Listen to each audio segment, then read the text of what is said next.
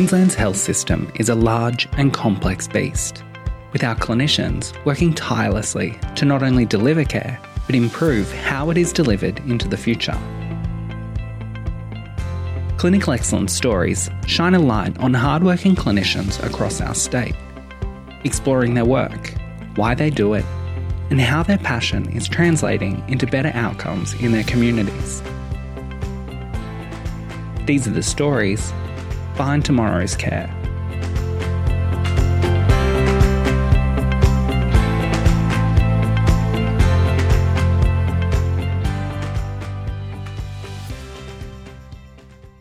This story was produced on Yugambeh speaking country in partnership with local Kombumerri, Mununjali, Waka Waka, Bundjalung, Turrbal, and Ngunnawal peoples. We acknowledge the traditional custodians of the land and pay our respects to elders past, present, and emerging.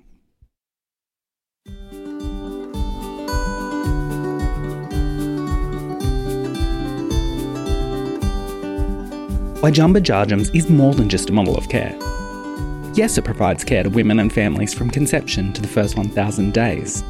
But that's just the tip of the iceberg. It is a beacon of true co design and meaningful partnership with consumers, the community, and local organisations to create something that is meaningful to locals.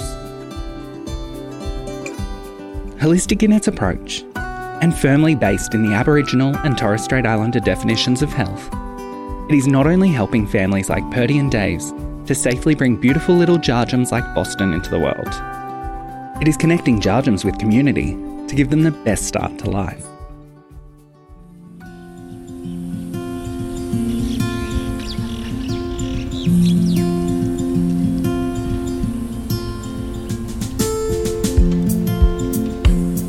My name is Cassandra Nest. I am a Ngunnawal woman, connections to the Fish River people of Pajong.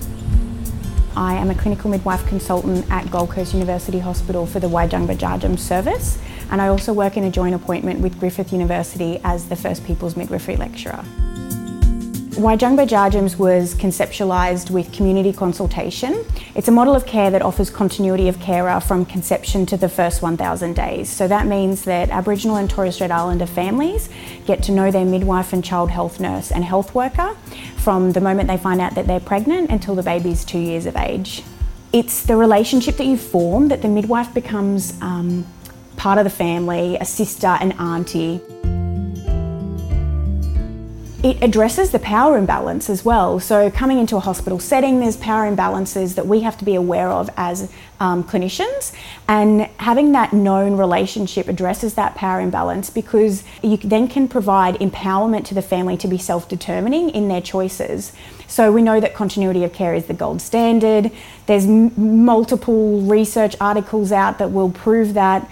Um, there's no questions about it. It improves um, birth outcomes, experiences, midwife satisfaction. So, the importance, though, on top of that for Aboriginal and Torres Strait Islander women is the little things. It's about having that relationship so that you do feel comfortable engaging with a service and know that you have someone that's constantly there that's got your back and will advocate for your wants and needs.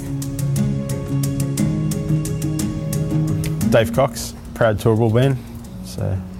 Yep, Purdy Cox, um, Bundjalung woman, and um, yeah, our little son Boston. We've got two elder girls, um, one 14, one 10. Um, and then, yeah, Boston was a surprise. surprise. it was a really great experience to be referred to the Waijungbah Jarjum program. When we had um, our 10 year old, we went through the mainstream system and um, we didn't feel like we were um, listened to very, very well. Um, didn't feel like our care was driven by what we wanted.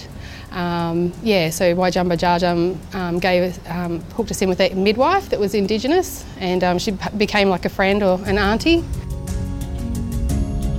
We went out to all of the women that had accessed Gold Coast University Hospital in the preceding two years to when the project started, and what we heard from that is that pretty much the darker the woman's skin, the worse her experience was. Um, So then we asked those women to, like, what their ideal service would be. Um, the women then developed a service from that conception to the first 1,000 days that they, they felt would meet their needs as the Gold Coast community on Yugambeh speaking country.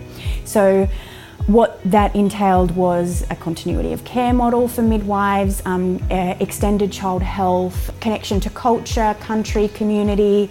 Um, the program is huge and doesn't just offer mainstream service for midwife and child health. It incorporates every part of health um, and is, is founded on the philosophy pregnancy is a normal part of, of many women's lives. Um, but also is founded on the Aboriginal and Torres Strait Islander definition of health, which is that um, it encompasses the spiritual and cultural well-being of the person and the whole community, as opposed to just an individualistic health-based response it's like chalk and cheese. You know, if you if you want to have um, continuity of care um, and you want to have a close relationship with your clinicians or your midwives, mm. then definitely go with Waijungbah Jarjums because um, from the minute they enter your home, um, you're, you're part of the family and they take a special interest in you. And a lot of other hospitals don't do that. You get the knowledge from the midwives to help you through harder situations. Um, and you've always got that support that's right there when you need it. Yeah, and I think most health clinicians they come because they want to make a difference and, and on people's lives.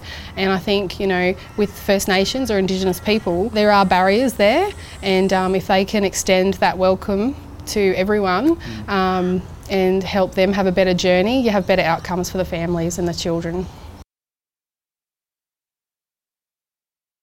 One of the things that I'm most proud of about the model of care that we've been able to, to develop alongside them is that we've got the strongest community advisory group. Um, the, the, the, members of that are so deadly. They're really um, supportive and embracive of the program. And I guess that's testament to the fact that they're actually the ones that have developed what they want it to look like. Um, we've also been really, really fortunate to build a really strong relationship with the um, with URACA, which is the Yugambeh Regional Aboriginal Corporation Alliance. Um, and so, elders and traditional custodians of URACA have been supportive of the program and um, they've been able to provide that sense of community with their with being included in the program. We've also been able to build a strong partnership with our local Aboriginal and Torres Strait Islander community controlled medical service Kalwun and that's a true testament to their CEO Kieran Chilcott's vision to be able to provide local Aboriginal and Torres Strait Islander community with culturally safe care. We get the most amazing feedback about how the program not only has improved outcomes but that it's actually improved people's experiences of Gold Coast University Hospital in accessing services across the board, um, the advocacy, but also the little things that we do that seem little but are actually huge, like the men's groups and the women's groups, the yarning circles, the connection to country that we have through the um, welcome Jarjum to community ceremonies. So the fact that we have people engaging, 100% of our women accessed five or more antenatal visits. So the fact that people are engaging in our service is a testament to the fact that we're doing something good. Jingari Waliwalu, Jimbalungs, Bar Jellurgal, which means welcome all of you friends to Jellurgal, our dreaming mountain. My name is Craig Williams. I'm a Yugambeh descendant. My connections are from my grandmother, the Grahams from the Gold Coast, which is Kombumerri or Gombameri and from my grandfather's side is the Williamses, which is uh, the Mununjali mob. Cass told us about um, you know the amazing initiative that she wanted to do was welcoming um, Aboriginal and Torres Strait Islander um, uh, families and their children while they're on our traditional grounds, which is, uh, has been a traditional um, ceremony or a traditional way of life for thousands and thousands of years. It's virtually bringing back those um, protocols. So, as traditional people, we thought that would be a fantastic way to connect those families to our country. There were two components, traditional components the, the smoking, which is the cleansing. Now, the other part was to connect them to country, which earthing. Um, so a part of that was was the ochre ceremony. So we'd get ochre from Burleigh Headlands. So that was connecting them to our dreaming mountain. And you know, there's so much significance around this mountain. So, you know, there's ochre seams all over uh, the Gold Coast, but be, this being a very significant spot, and you know ochre comes from these areas as well. We thought it was very significant way to connect them to our country and our stories. I'm Linda Bumaiwai, a Yugambeh language speaking traditional custodian um, based on the Gold Coast and belonging to the Mununjali people of Beaudesert. I'm Mary Grove. Um, I'm Kombumerri Yugambeh and on my mother's side, Waka So today was about um, connecting our babies to country, and our country for us is our mother. So um, it's important for all of our children as well as our adults to be connected to um, country and to their mother. Every place has its own dreaming story, one creative narrative, it's a spiritual narrative. Yeah. So you're connecting up with that spiritual narrative via the land itself and ochre and so on. It's really important for babies, new little Jarjums, to already have that because their spirit has to be uh, firmly connected to the spirit of the place. Mm. If they're born here, they're born here, they're born on, on Kombumerri Yugambeh land. Even if they don't, uh, their parents come from somewhere else. Mm. What, it, what it really does is it brings people and countries together. You can't have a tree without a root system on it. So, and it doesn't survive. So, you need to have all of those connections for it to flourish for its whole life. He's going to have that sense of community, sense of belonging, um, and just be able to have those relationships with, you know, with guys that have already gone through, guys and girls that have gone through the program with him, and we can just hopefully follow that through, and they can have that relation, well, that friendship all the way through their life. This should be the model of care for Aboriginal and Torres Strait Islander women. There's no doubt in my mind that if we actively looked at implementing a model of care that's community led and governed, that incorporates birthing on country and first 1000 days Australia um, principles, there's no, I have no doubt that we would be able to contribute to closing the gap more than what we have. The key to that is that it needs to be driven by the local community and there needs to be a strong foundation of a consumer advisory group where any decisions about the service, um, there's that governance that they provide that, um, that support and um, they get to continue to model the service. My grandfather's stolen generation, so we've lost a lot of our family history, so trying to find more about where we're from if my parents could have accessed this sort of service, it would have brought our family together a lot quicker. Um, like we would have had that belonging from a younger age, um, where Purds has had that. You know, the family's always been running the, the traditional ways and, and that sort of thing. Where we've never had that. Um, it wasn't until my late twenties that I really sort of yeah. found out more about where I'm from and and always sort of felt lost. And since now we've got that sense of belonging, and um, you know the journey's only fresh. It's only you know still young, but it's um, it's a, yeah, it's a journey that I want to be on. Yeah, I think for my mum it would have been fantastic because she was the non-Indigenous part of um, the relationship. My dad was um, the Indigenous person, and I know that when she was in hospital, um, having um, the three of us, um, there was a lot of racism the impact that Waijungbah Jarjums has been able to have on the community. On um, Dave tells his story. Dave tells his story about having that disconnection that the stolen generation has impacted on his life. And it is heartbreaking, but it's so real. And um, to be able to actually be a part of bringing families together and using culture to reconnect people, to address our mental health issues that we have because of that disconnection, to build fat babies, like all of these things. I, I can't put into words the impact that it's had on me, but viewing the impact that it's had on the community, I, I can't word that. I guess the tearing up is a pretty good explanation that it's overwhelming. I could never ever have imagined. I mean, you know, based off evidence and research, that women want to have a voice and they want to be heard and they want continuity of care.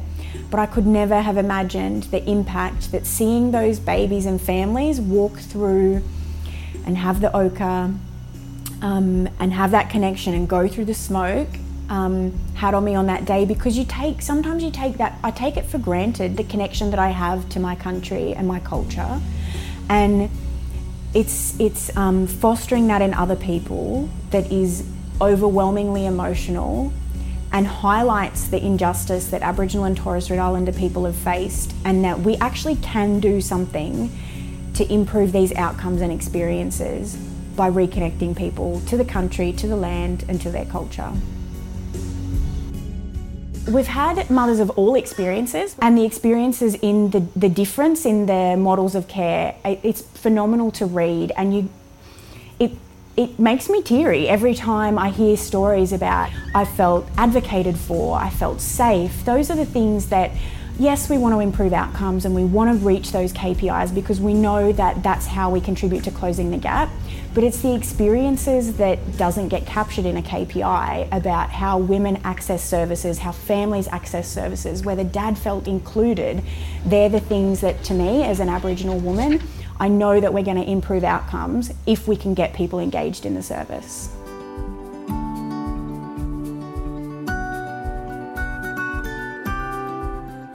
But what are those improved outcomes? It is very clear that Waijungbah Jarjums has had a profound impact on not just the families accessing the service, but more broadly, it is improving their engagement with Gold Coast Health. We caught up with Cassie to learn a little bit more about the outcomes of the Waijungbah Jarjums model of care and to find out what's next for the service.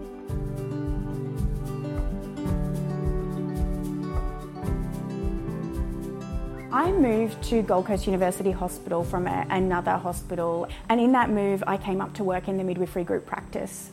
And I was really shocked coming from a smaller hospital that had a high population of Aboriginal and Torres Strait Islander women utilising the service to the amount of women that actually identified at Gold Coast. What I found through some investigations is that there were lots of women that identified, just the questions weren't being asked properly. And they also didn't have access to the model of care that I was working in because it was a midwifery group practice, it was a low risk model of care. So, what we know is Aboriginal and Torres Strait Islander women have social determinants of health that make us higher risk gestational diabetes, pre existing conditions. And so, they actually didn't have access to the model of care because they didn't meet the criteria. So, at that time, my manager, I went to her and I said, Look, I think that we could really improve our engagement if we went out to the community and prioritised Aboriginal and Torres Strait Islander women that wanted to access the service. And there was things that were happening in the background at that point where the midwifery group practice was expanding into an all risk model. And so it was really good timing for us to be able to reach out to the Aboriginal and Torres Strait Islander community. When I first moved to Gold Coast University Hospital, working in the MGP, there were two women that had accessed the MGP that identified as Aboriginal in that 12 months preceding. And after we changed the referral and we looked at prioritising Aboriginal and Torres Strait Islander women, that grew dramatically. And so that was where we started to see you can make a real impact just by making an inclusive service, having an Aboriginal and Torres Strait Islander midwife working. I was the first Aboriginal midwife to work within the MGP. And so that growth then started to push my drive for what else we can do in this space. Funnily enough, the actual proposal for so Waijungbah Jarjums was a successful project of the EB10 Nursing and Midwifery Innovation Fund. We had funding given for a pilot project for 12 months. And that proposal was written based off what the community wanted, but also founded on the evidence of birthing on country and the first 1,000 days models of care, which are evidence based, Aboriginal and Torres Strait Islander written models of care, and have that that foundational definition of health for Aboriginal and Torres Strait Islander health at the core, and also community consultation and true community consultation at the core of their evidence.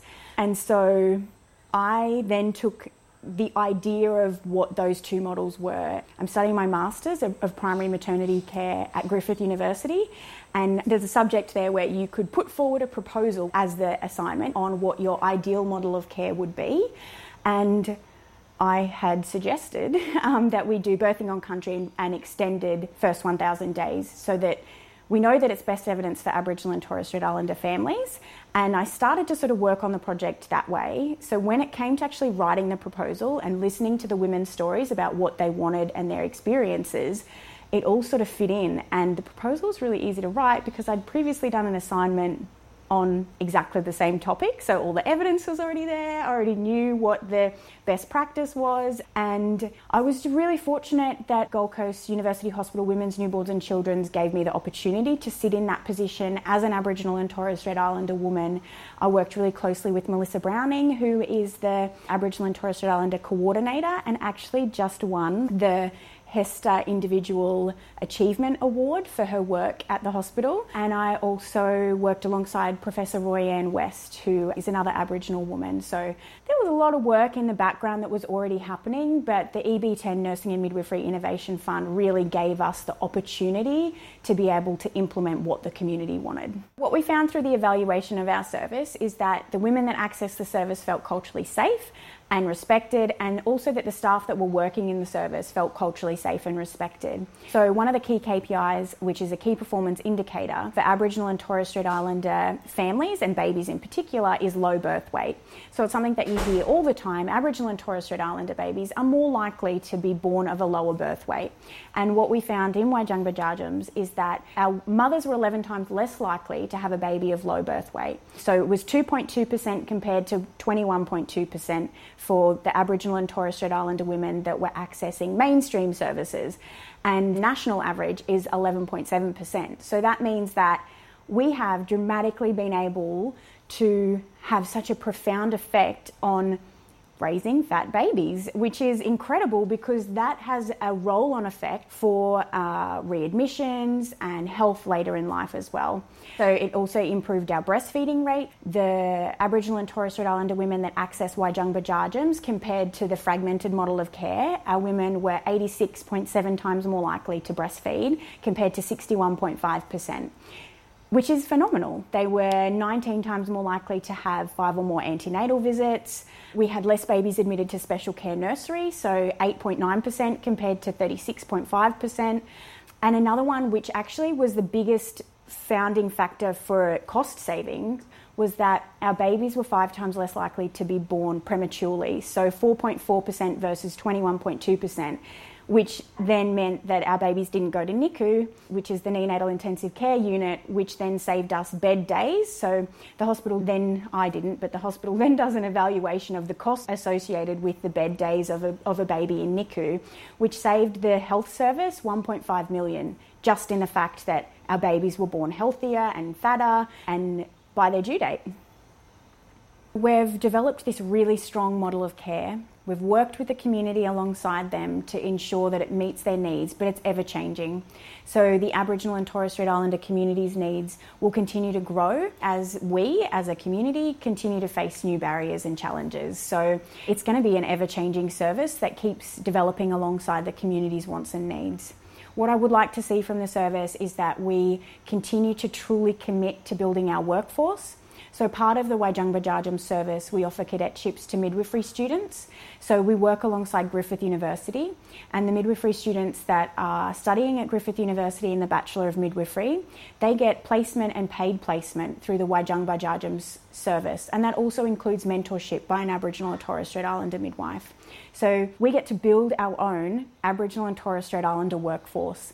We've also done the same thing with child health. So, we have child health nurses and originally, when we went to recruitment for an identified child health nurse to be a part of the service, we didn't have any Aboriginal or Torres Strait Islander people apply. We went to recruitment a few times, and then what we found through asking around is that there weren't any in the area. So, what we did was we grew our own. So, that continued commitment to growing our workforce and also a continued commitment to the placements of those students when they've graduated in a graduate year and in paid employment within Queensland Health as well. I'd really like to strengthen and focus this year on the first 1,000 days aspect of the program. We're nailing our midwifery continuity of care. Now we've finally we've graduated our first Aboriginal child health nurse and we've also got our first midwife who is studying as a child health practitioner as well. So I'd love to see them really find their feet within the service in providing that child health aspect. And I would really like to see it grow. So the women that accessed Gold Coast University Hospital, we could provide continuity of care to approximately half of them. So I'd really like to see, and we've seen that with the continued funding that we've received, that we're able to now grow our workforce and expand the midwifery group practice to provide care to more Aboriginal and Torres Strait Islander families. I'd also like to see the same happen in the child health space. So we're continuing to put in funding applications to increase our child health presence as well so that we can continue to provide care for the first 1,000 days care for Aboriginal and Torres Strait Islander families.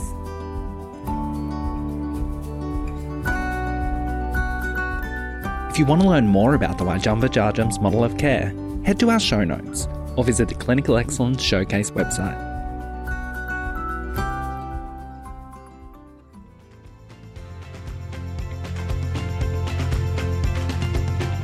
Clinical Excellence Stories is proudly produced by Clinical Excellence Queensland. We encourage you to continue the conversation by following us on Facebook and letting us know of any improvements, big or small, that are making a difference for your communities. Don't forget to subscribe on iTunes, Google Podcasts, Spotify, or wherever you digest your podcasts.